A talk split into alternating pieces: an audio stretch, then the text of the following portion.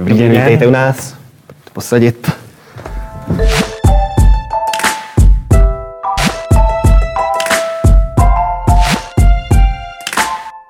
Dobrý den, vítejte u nové epizody pořadu Kapitola s dnešním hostem Václavem Holerem, CEO společnosti Griffin. Vašku, dobrý den, děkuji, že jste dorazil k nám do studia. Dobrý den, děkuji za pozvání. Vaše společnost se zabývá investicemi do kryptoměn, takže myslím, že nejzásadnější otázka, která všechny zajímá hned na úvod, je teď správná doba na investici do kryptoměn? Tak, eh, je naprosto ta nejlepší a vhodná doba vlastně do investování kryptoměn. Dneska eh, ty kryptoměny zažívají velký boom. Eh, dneska víme, že do nich investují nejen běžní, obyčejní lidé, ale dneska i banky a firmy jako takové. Mm-hmm. Měli jsme tady takový ten velký boom zhruba před dvěma, třema lety, kdy všichni začali Bitcoin, strmě roste, měli jsme tu několik bitcoinových nových milionářů, lidí, kteří na tom vydělali fakt velké peníze. Je ta doba tady opět po třech letech se to vrátilo, že je teď možné na tom Bitcoinu se tam proinvestovat k milionovým a vyšším částkám? Za nás určitě, eh, jak se říká, otec každé investice je čas a ten čas a cyklické, cyklické obchodování nastává. Každá, každý, každý obchod, respektive každý finanční trh má svůj cyklus. Ať už to budou akcie, ať už to bude zlato. Tak Bitcoin zase zažívá ten svůj boom aktuálně teď a je v cyklu a tendenci rostoucího hmm. trhu. Takže vyplatí se investovat teď, nebo už eh, ten vlak tak trochu ujel, že by bylo lepší třeba, když člověk byl dostatečně prozíravý a třeba před dvěma, třema měsíci si řekl, tak teď je ta správná doba. Eh, je ještě možné se na tom svést, nebo už je to takové, jako že eh, ty výnosy z toho třeba nebudou takové, jako kdyby člověk tady měl to štěstí a vychytal ten začátek toho strmého růstu? to je otázka, kterou si pokládá každý z nás, včetně mě. Kež bych investoval, když to bylo za ty centíky, za, za, za, koruny, za koruny korun v podstatě. A za mě je důležité vědět a mít to portfolio správně rozloženo. Za mě eh, každá investice, protože Bitcoin je dneska brán jako uh, regulovaný nástroj k investování, tak je určitě potřeba mít to portfolio rozložené. A investovat uh, do, právě do Bitcoinu se vyplatí podstatě po každý, každý jakou, jakoukoliv dobu. Když si vezmete, tak naše analytika říká, že kdybyste investovali v roce 2015, mm. každý měsíc stejnou částku, dejme tomu tisíc korun, a každý měsíc těch tisíc korun investovali ve stejnou dobu, tak v roce, nebo koncem roku 2019 vaše portfolio by stálo na zhodnocení 1200%, což je úplně neskutečný Vypadá číslo. velmi hezky, už je takhle v teoretické rovině. Přesně tak, takže ta vhodná doba, věřím, že je dnes a není potřeba se strachovat tím, jestli mi ujel vlak nebo neujel. My e, zkušení víme dneska, že ten vlak neujíždí, že naopak teprve ta, ta zastávka nebo ta, ta, ta, e, ten vlak přijíždí na tu zastávku, kde je potřeba nastoupit. Mm-hmm. Zeptám se, bylo možné kromě toho raketového růstu pak sledovat i poměrně strmý propad toho Bitcoinu, což je pro hodně lidí to, co je vlastně odvrátí od té investice, protože si říkají, že je to natolik volatilní, že v podstatě je ta investice pro ně vel, velmi hazardní, že jedno, jeden den to je nahoře, druhý den velmi dole nevědí kudy kam. Je to opravdu tak, že ten kryptoměnový trh, nebavíme se jenom o Bitcoinu, těch kryptoměn jsou desítky, možná, možná už stovky, kdo ví, eh, že je to skutečně tak jako volatilní, že to lítá nahoru dolů a pokud ano, je důvod se toho bát? Mm-hmm. Co se týče volatility, tak je to nějaká změna, změna ceny. Uh, Určitě za mě není nutno se toho bát, naopak, ta volatilita je právě příležitostí, kterou je potřeba se, její potřeba se účastnit. Za mě volatilita, eh, my jakožto profesionálové naopak profitujeme z těch výkyvů nahoru a dolů mm. a právě nastupujeme především, když je to dole a prodáváme, když je to nahoře. Hmm.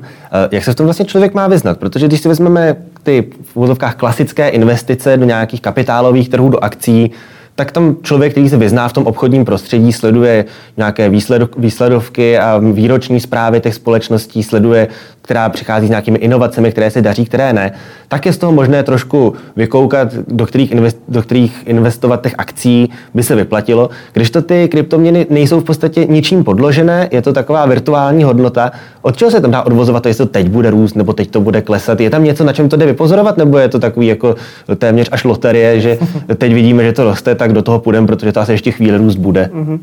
Já, já rád akcie přirovnávám, nebo respektive celý trh přirovnávám dneska akcie k digitálnímu zlatu. A já ještě radši přirovnávám právě k akcím. Dneska máme více jak 6 tisíc kryptoměn, hmm. některé jsou úspěšné, některé nejsou, tak, tak stejně jako v akcích některé firmy jsou a některé firmy nejsou úspěšné.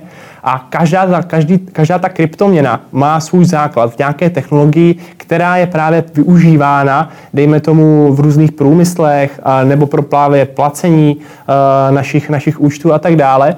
A ta příležitost, nebo respektive ta uh, kryptoměna a její nějaký možný možný uh, propad nebo takhle uh, v, tom, v tom moment nehrozí, respektive když vy investujete a vybíjáte si ten, uh, tu, tu danou kryptoměnu, do které vy investujete, tak jak jsem řekl, je podložená vlastně tou technologickou, technologickým zázemím a nějakým fundamentem, nějakým founderem, nějakým tím člověkem, který to vlastně vytvořil a ten samozřejmě má nějaký background. A je nutné a nezbytně nutné vlastně sledovat i ten fundament, to znamená, co se, co se u toho, u toho daného projektu, u té dané firmy vlastně děje. Mm. Uh, takže uh je to i o tom, podobně jako v tom akciovém trhu, orientovat se v těch fundamentech toho, kdo tu jednotlivou kryptoměnu, kdo zatím stojí, a nebo se vyplatí tou bezpečnou cestou a investovat spíše do těch ověřených Bitcoinu, Litecoinu, Ethereum a těch, kteří jsou tady už dlouho, ukázalo se, že asi jsou schopné nějak jako přežít i ty výkyvy.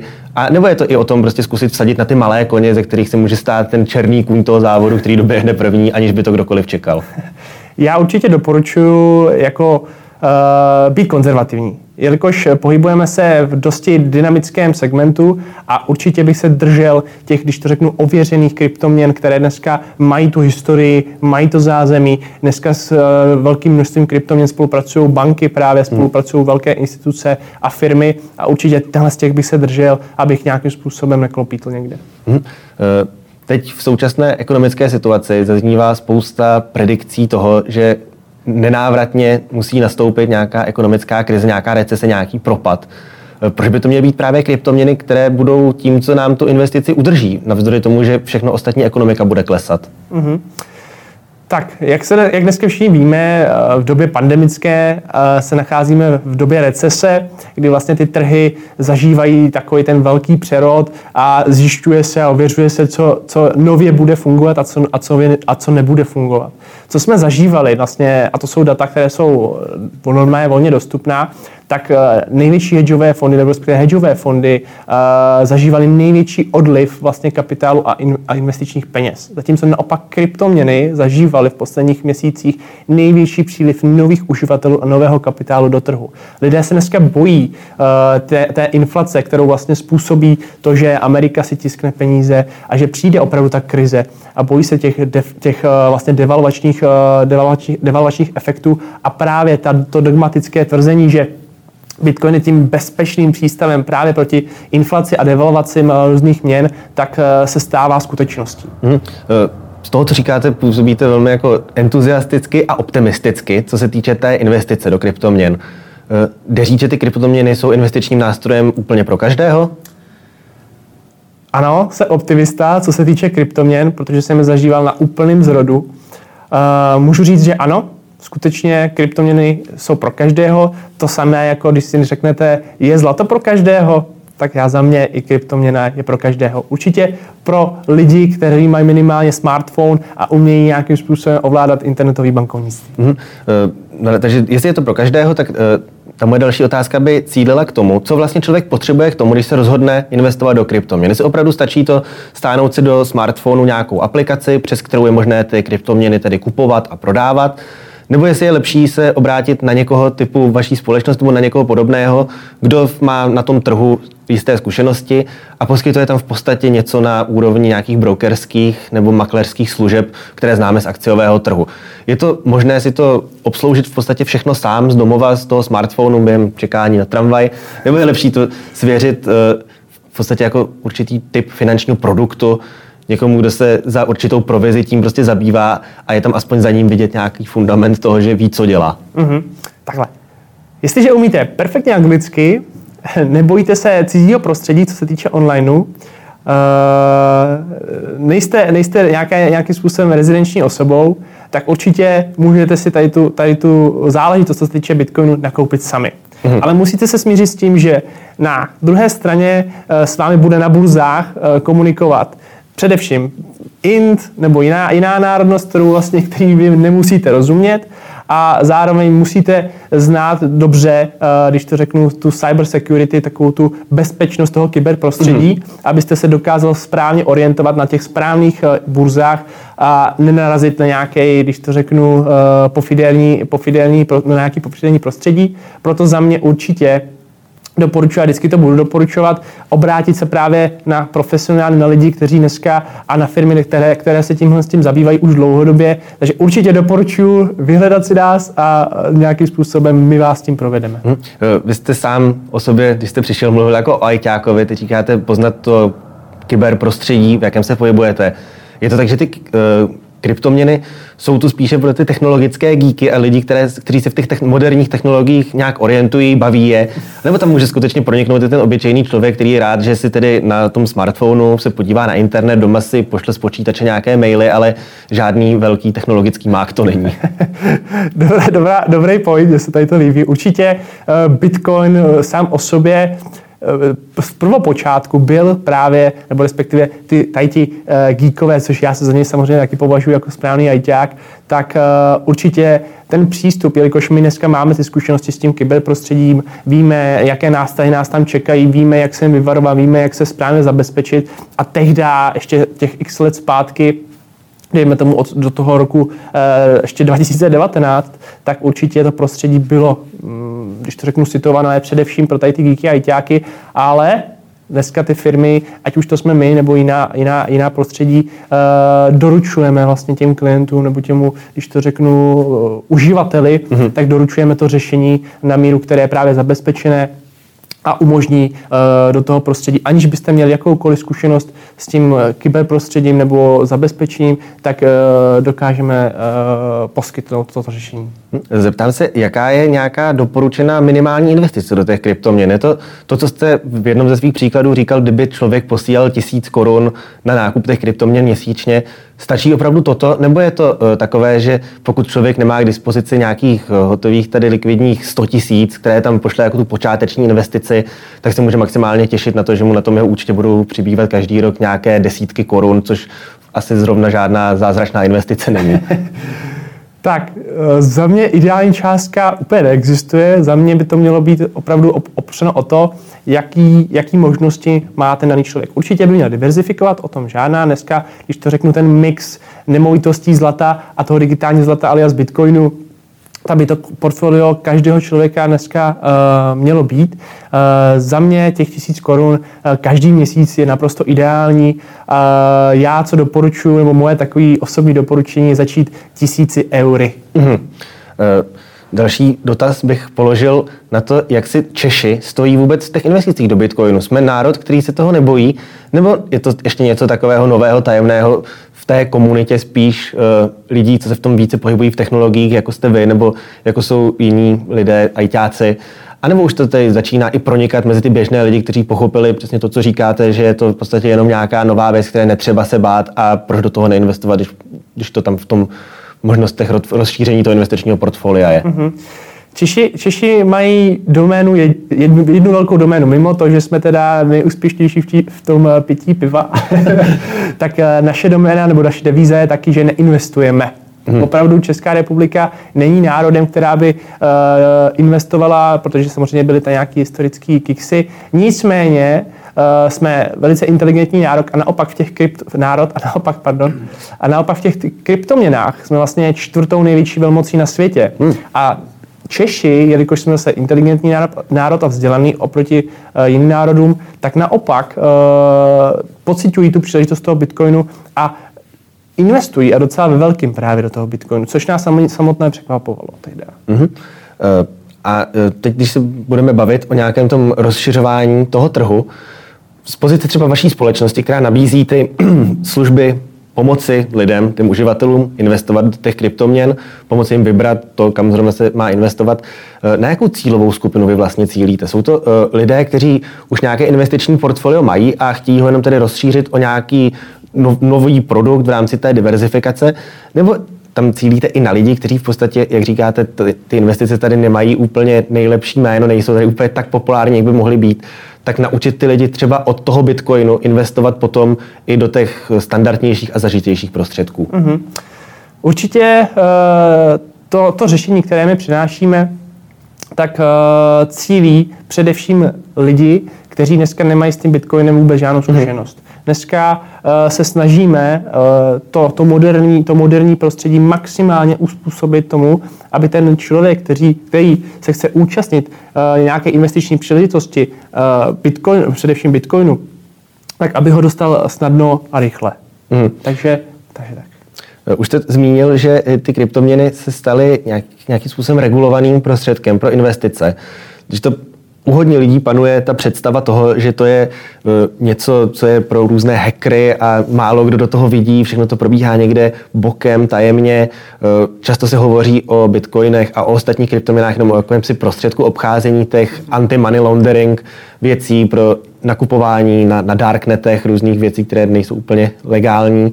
Daří se tomu Bitcoinu se nějak z této kategorie vymanit, nebo je to, je to skutečně tak? A jaké ty regulace vlastně jsou a jaké i do budoucna můžeme čekat? Mm-hmm.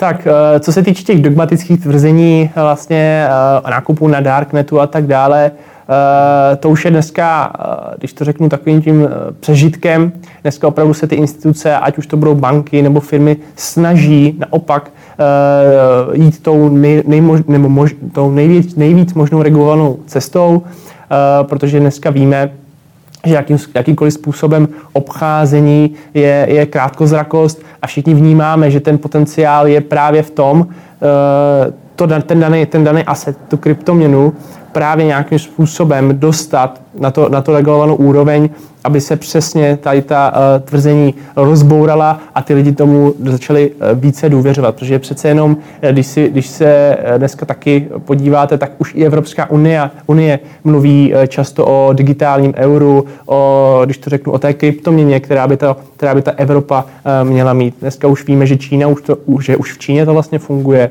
Mm-hmm ve Venezuele a tak dále a tak dále a furt to roste. No, ve Venezuele to asi spíše nefunguje jako všechny ostatní věci ve Venezuele navázané na ekonomiku, ale můžeme říct, že i tak to v nějakém stylu je to průkopník. Eh, když se bavíme tady o těch výhledech do budoucna, kde vy vidíte ten kryptoměnový trh třeba za nějakých 5-10 let? Stane se z toho něco, co bude tady paralelně vedle akciového trhu jako naprosto regulérní, standardní burza, na které se dá obchodovat, nebo že to stále si bude držet ten punc něčeho jako nového? A... Mm-hmm. Určitě, určitě. Dneska, dneska už víme, že eh, první regulovaná burza vznikla v Americe, teďka eh, je to, je to i ve Švýcarsku, Česko nebo respektive Evropa ji bude následovat a to samý ta Ázie. Dneska ty regulované burzy opravdu vznikají a už dneska i jsou, takže do pěti let věřím tomu, že se dostaneme na tu nejvyšší maximální možnou hranici té regulovanosti a vlastně vzniku těch nových burz. Hmm, možná takový vizionářský dotaz. Myslíte, že Česká republika, vzhledem k tomu, že jste zmínil, že jsme čtvrtí nejlepší na světě, že se dočkáme toho, že půjdeme i tou cestou, že třeba se Česko pokusí tak, taktéž o vlastní kryptoměnu. Doufejme, že pokud by tomu tak bylo, tak s úspěšnějším výsledkem, než tomu bylo ve Venezuele. ještě, ještě se možná vrátím trošku k té Venezuele.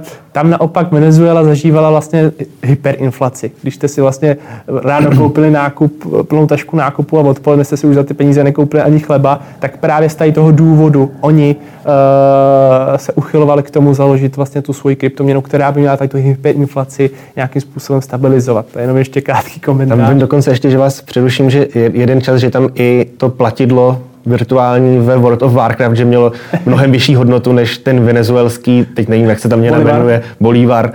A že v podstatě tam se začal paralelně obchodovat s normálními komoditami prostřednictvím těch virtuálních peněz z počítačové hry, což mi tedy přišlo fascinující.